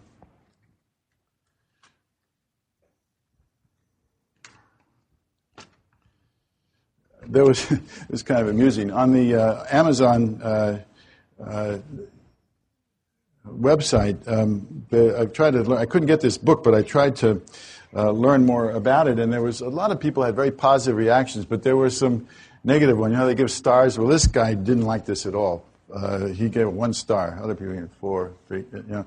And he, he said he, he was objecting to the, um, the attack on Scripture. He said, uh, we should accept that he, he's challenging this. He, the, the writer says, should, we're supposed to accept that Scripture is a watered down attempt to explain the mysterious in mythological terms, but that Sumerian texts are exacting always to be taken and interpreted literally. Has this guy considered that what he takes so literally may also be an effort to explain in mythological terms something that the writers of Sumerian texts couldn't fathom in terms they could understand?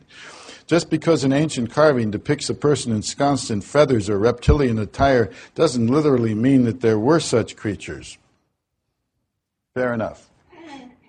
So I just wanted to put that in there uh, as a kind of sobering thought. Um, uh, Bud Hopkins uh, correctly, I think, brings up the risk of what he calls uh, stew pot thinking, which is so you take lots of things, you put them all together as if they're all one thing.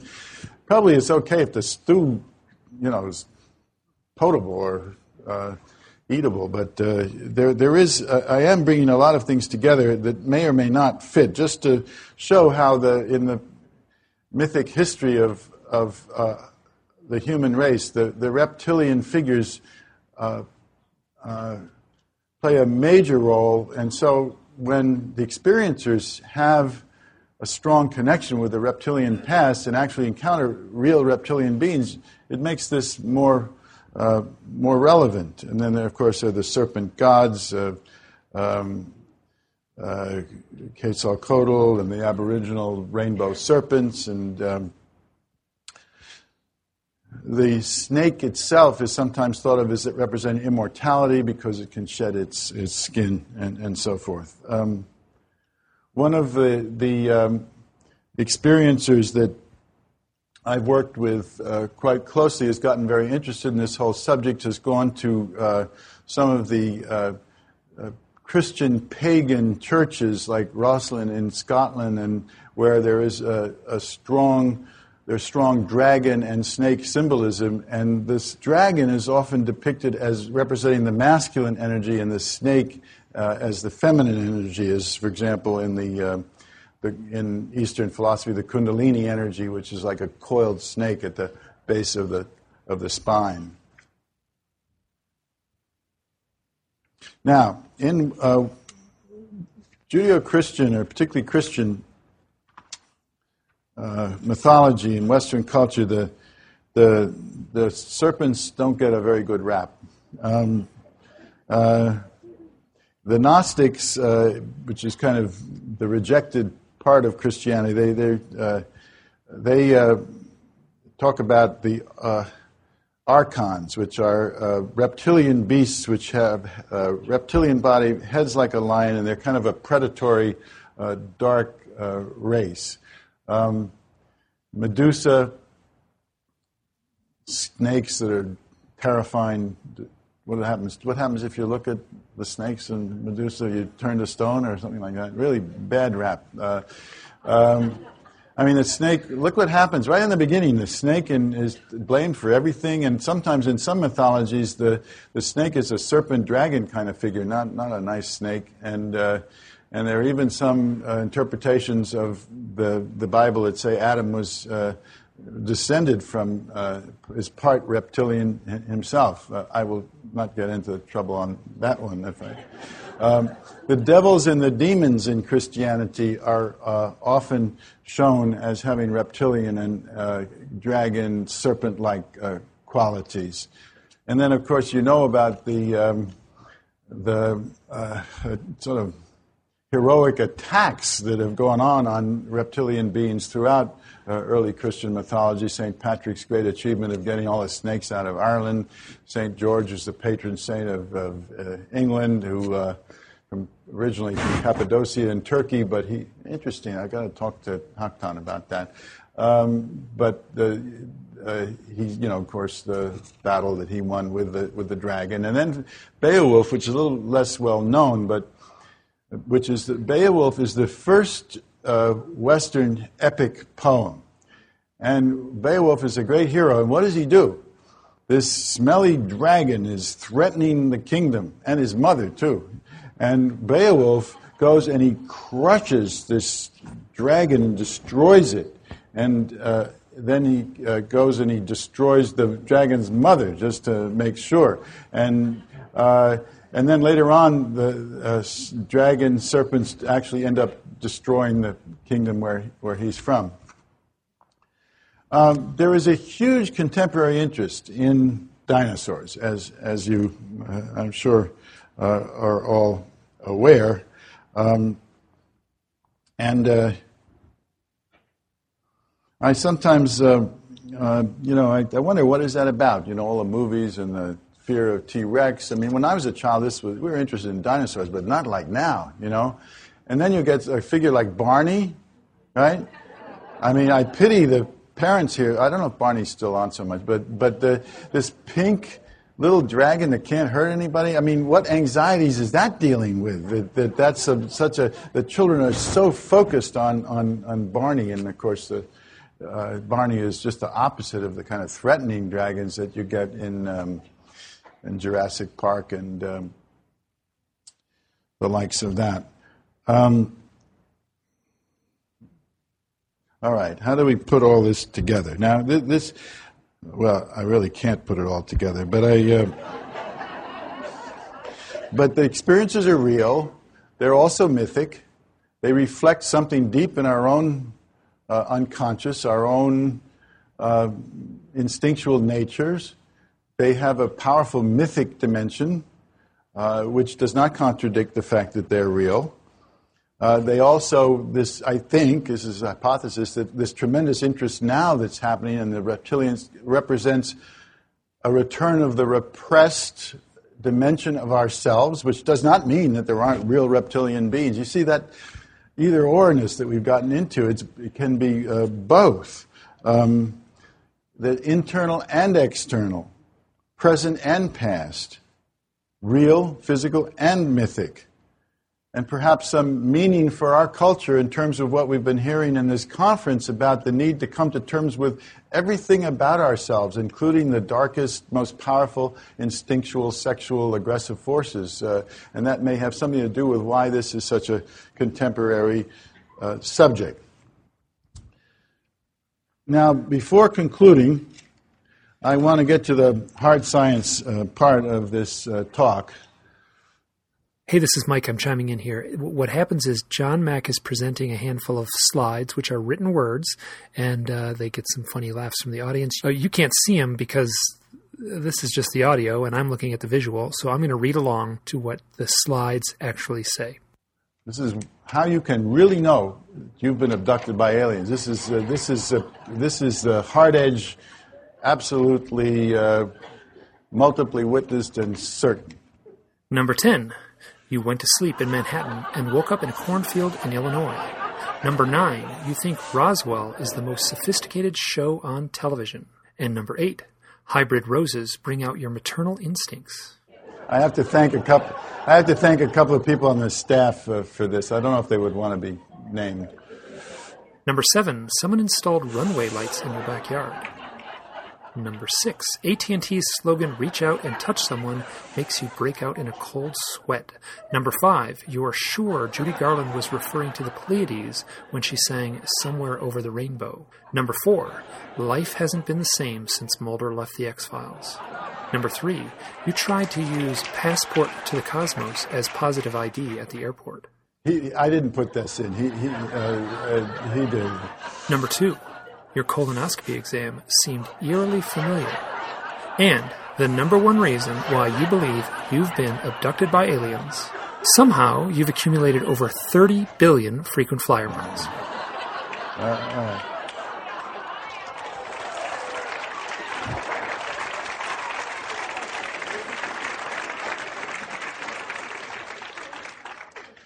All right.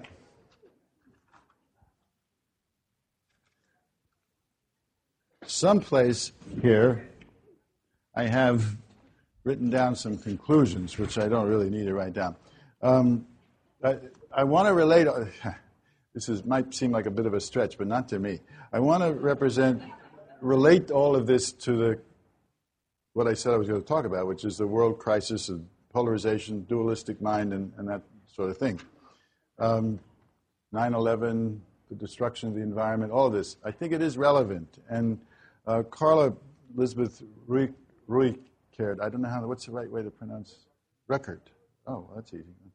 She talked about the war of good and evil uh, that uh, goes on in uh, a number of mythologies, but then she made the point, or the light and dark, that this is a limited kind of war, and that the much greater challenges would be the integration of our own darkness, our own reptilian beings, those elements in ourselves. She even, remember, she made the remark, which just knocked me, hit me hard. In the last days, the dragon will thrash its tail. This integration involves an expansion of who we are as spiritual beings. Now, the UFO phenomenon is about as powerful a way that I know, or a powerful shattering of the linear mind that I know, opening up of consciousness. You just have to know an experience or to know that this is true of, of, of them. Um, it requires, as I've described in several ways, that we live in paradox, not either or, but this and this real and mythic. personal and collective, inside and outside. The UFO phenomenon connects us beyond ourselves with all beings, terrestrial and extraterrestrial. It opens us to a connection with nature, all of nature. Uh, it is the ultimate, along with many other anomalies, but it is the most powerful one I know to transcend the dualism, the polarity of the way we generally have come to think. It's not exclusive to the West. Polarized thinking is part of the human way of thinking, but to transcend that thinking, to experience our connectedness to all beings, to nature, uh, I think this is a this enables us to do that if we use it that way. It's a it's a possibility that has been that is there. I'm not saying that's what it is. I don't know what it is, but I think it offers us that possibility. Okay, uh, we have time for 20, uh, 20 minutes of, right? 15, 20, what do we have? Okay, so I'll stop there and let's have questions.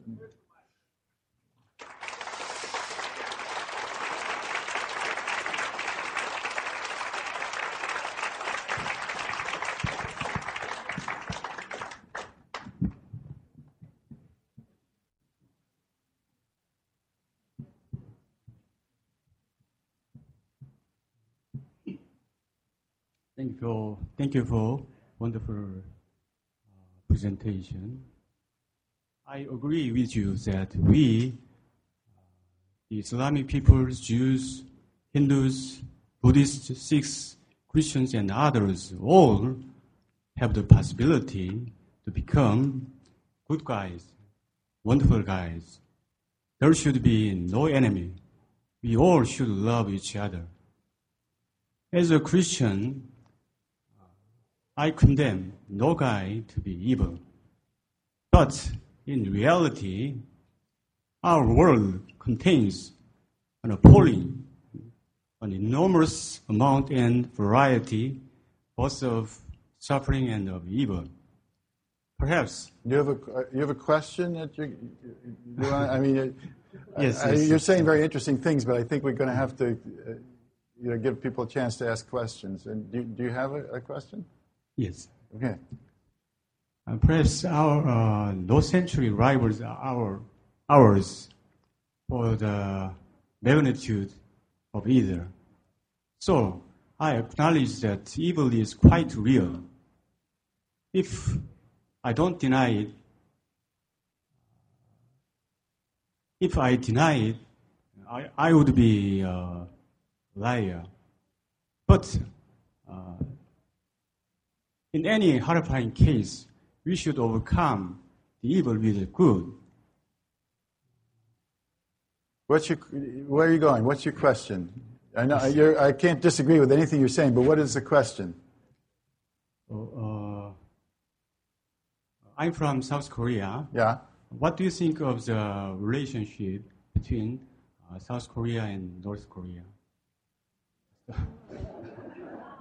Well, you know, uh, I don't know whether that question is supposed to have to do with the uh, uh, President Bush's including North Korea in the evil axis um, uh, or axis of evil. I, again, I think that that uh, declaring the evil to be totally out there, to label a whole country as evil, is exactly what we need to transcend. I, I think that's not going to get us anywhere. So, it's going to alienate, in the true sense of alienate, that's the right use of that word, uh, a whole people. Uh, pointless. Yes, there's evil, but where is the evil? Is it a country?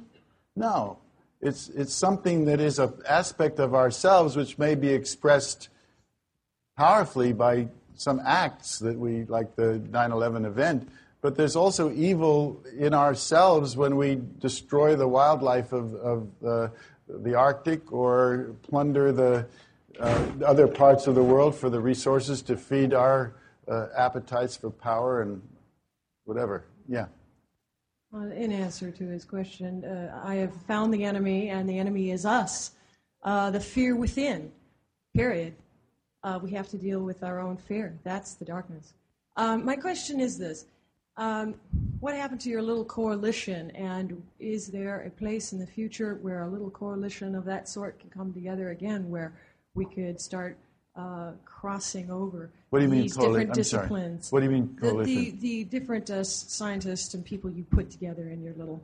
Um, Well, we're still University. doing that. I mean, we have a, a center called the Center for Psychology and Social Change, and the PEER, the Program for Extraordinary Experience Research, is a program of that center. And we have Pat Carr, my associate, is as we have a table with that literature, and uh, be great if you would get to know more about what we're we're doing because we I think we're trying to reach out uh, and touch a lot of people and. Uh, in, in of, of many different disciplines. So, I mean, it is going on. If you'd like to join us, that would be terrific. yeah, can you rattle off a website number? Yeah, uh, www.centerchange.org.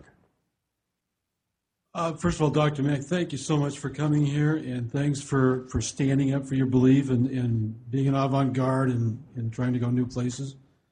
And uh, I'm going to fire three real quick ones at you. First of all, if you had to choose, uh, which is most likely that we are being studied, farmed, or evolved? And you can only choose one. All three. You can't choose all. And, and, and, not or, or, or. I don't, No, I I don't know. know. I think that, that it can, the evolved would be not from them, would be from what we do with what's before us. You know, it's a very non-interventional God. I. I Whatever this God is, uh, this creator, it's, it seems to have a kind of non-interventionist approach to leaves, leaves it to us, you know. I was looking for your gut first response. I understand what you're saying, and I, I agree with you. Uh, next question is How many species do you think are visiting us? Uh, quick, let me answer quickly. Again, I don't go there because I don't know. Take this whole tremendous variety of reactions I mentioned to the reptilian experience. Okay, it looks like there are all kinds of different reptilian beings, right? Maybe there are all kinds of matches here between the psyches of different individuals and the reptilians. That's a hard thing to get your arms around. But before I start saying there's lots of different kind of reptilians, there may be lots of different kinds of fits going on here. Okay, real- What's the third one? Got you real quick. Uh, if you take into to account the fact that, that a superior race has many, many different levels of, of intelligence above us, cloaking devices, travel, species, intergalactic, how do you really justify the encounter if they can create any event they want, the holographic or the quantum or the cellular division or interaction? How do you truly know what experience you had?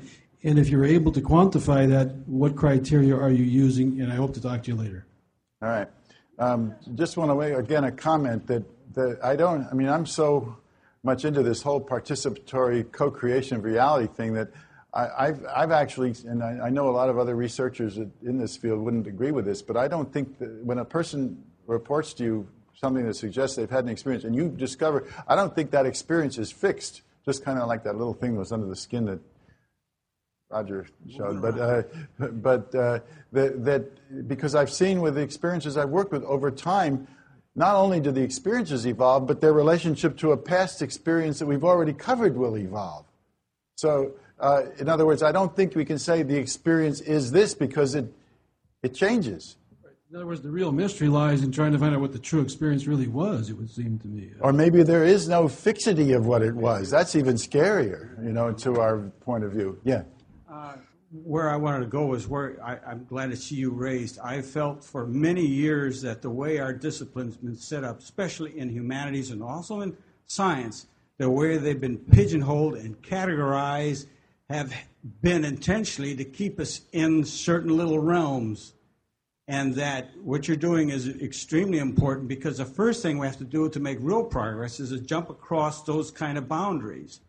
And unfortunately, the worst perpetrator of these little cubbyholes and boundaries is the institution you work in, because that's where the that's just the head biggest university in the country, funded by what the Rockefellers and so on and so Well, forth. Well, let's go not go there, but uh, I agree. with you. right. I, I mean, agree. but I meant the, cubby holes. because the the Rockefellers have funded my work too. So that's Oh, uh, they I- I- you know, yeah. I mean, Laurance Rockefeller has actually funded a lot of very progressive movements in this Oh, country. I'm not about generalizing about the Rockefeller family. Uh, that's uh, and people have their Oh, point of view about that. Okay. But again, study. this cubbyholing science and the humanities, uh, isn't that like putting them at a dead end because there's a Yeah. rivalry and a lack of communication? Well, that's why I think a group like this could be so powerful because we're not. We have the capacity to collaborate, to jump categories. Right. We, we're, by the very fact that we're ventured into this kind of wild, weird area shows we're willing to jump categories. But we, then we end up getting divided among our, ourselves. So that But didn't Yeah. these categories get defined? Wasn't Harvard uh, among the leadership in defining these categories way back when in the 1800s? Nah, I, I think they've been around for. They've evolved. I don't want to blame Harvard for everything. Okay, well, you know. Yale and I mean, they, they dealt with me in some ways pretty fairly. I mean, they might, you know, I might have gotten much worse than I did, you know. And I don't think they were trying to get rid of me, by the way. I think they just wanted to distance back the themselves. box. They distanced themselves from me, and so that they wouldn't have to be held accountable for what I was saying. Yeah, thanks.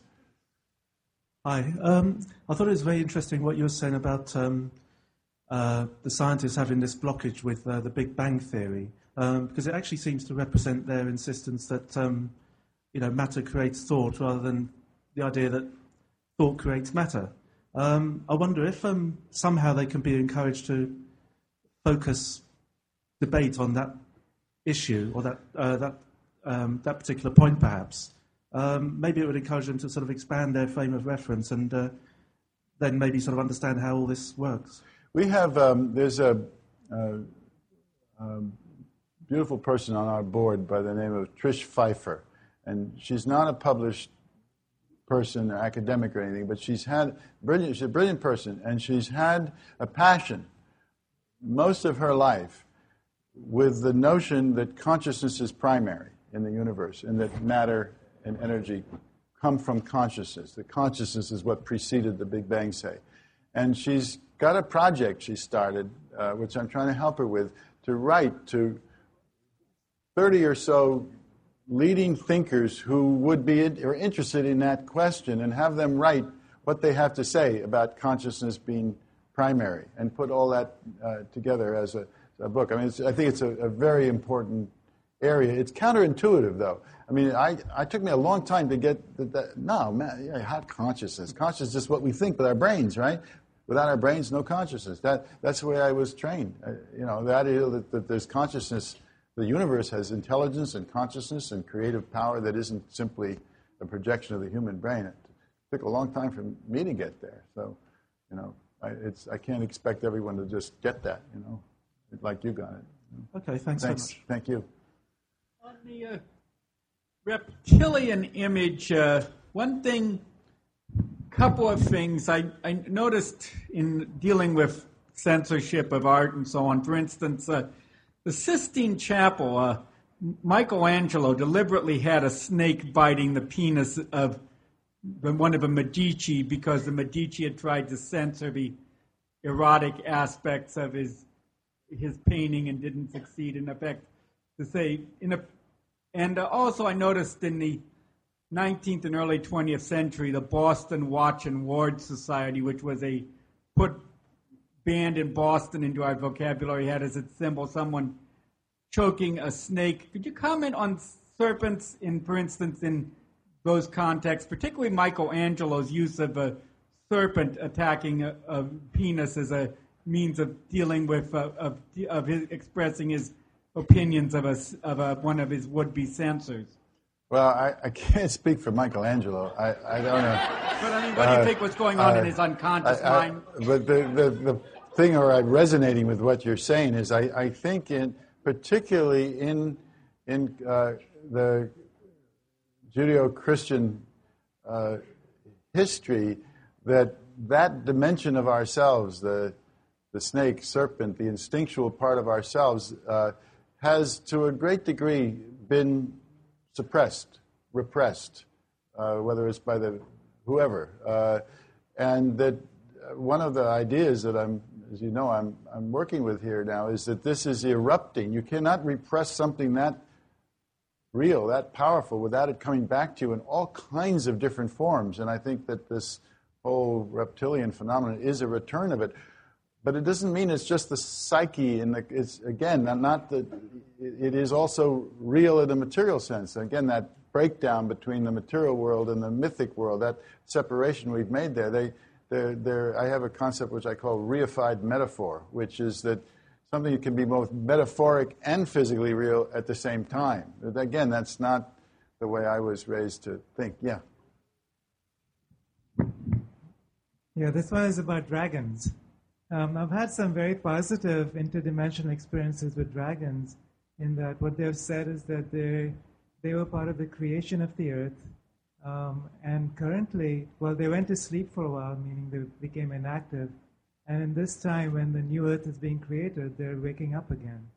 And what I've experienced with them is that they, we can work with them to recreate the earth's, uh, the grid lines, the ley lines, and so on. They can work with clearing these very quickly and amazingly if we meld our consciousness with them. And I'm curious to see what you have uh, heard or experienced in this regard? Well, I mean, I think it's useful that you, I don't know what your culture is, but I suspect it's uh, not only Western white male dominated culture, that you have more connection with the culture in which the serpent energy, the dragon energy, there's a more positive relationship to it, not, not just the male thing of, you know, suppressing it. And, you know, women, uh, uh, girls, women have a you know, this is a secret, have a much more uh, comfortable relationship with, with the actual serpents. I, I, remember when I used to go with my kids to the Serpentarium in Miami, you know, and we go down, and the boys were all kind of scared of those snakes, and the girls just loved to wrap them around themselves, you know, and they had, uh, and you know, but it's cultural too, in part. It's not just biological. Ken Wells, who is a writer who uh, grew up and he's written a book about his experiences in the bayous, you know, in Louisiana, which is just teeming with reptiles and crocodiles, and there's somebody called Crocodile Annie that everybody knew, and and uh, he would. Um, uh, he, he loved snakes. He said he, lo- he had talked about a big seven or eight foot serpent that he you know came to terms with. Everybody, you know, a lot of people when he go north were scared about it, but because he lived with them, he, he had a more positive relationship, and he loved to bring the uh, snakes uh, into the classrooms, and the the girls thought it was great. You know, again, the boys, you know, they're not so comfortable with it. So I think that it's closer to the female, you know, the Kundalini energy, the basic female nurturing energy, and that I, I think this harsh, male, aggressive drag, that aspect of the dragon energy is, is a masculine matter. I mean, I, am just sort of beginning to play with this, so I, you know, but thank you. Yeah. Hi, I have a couple questions. We're done? We, we have run out of time. Oh. This is Mike. I'm chiming in at the very end of this uh, audio presentation. Uh, once again, uh, that that um, the YouTube video where I lifted this audio from uh, ended a little bit abruptly. There, you can hear it just kind of get snipped off, and somebody says we're out of time, and click, it's over. Um, the two-hour presentation uh, was given by Dr. John Mack, and the title was Transcending the Dualistic Mind. And this was presented at the International UFO Congress in Laughlin, Nevada in 2003. If you've made it this far, thank you so much. Bye now.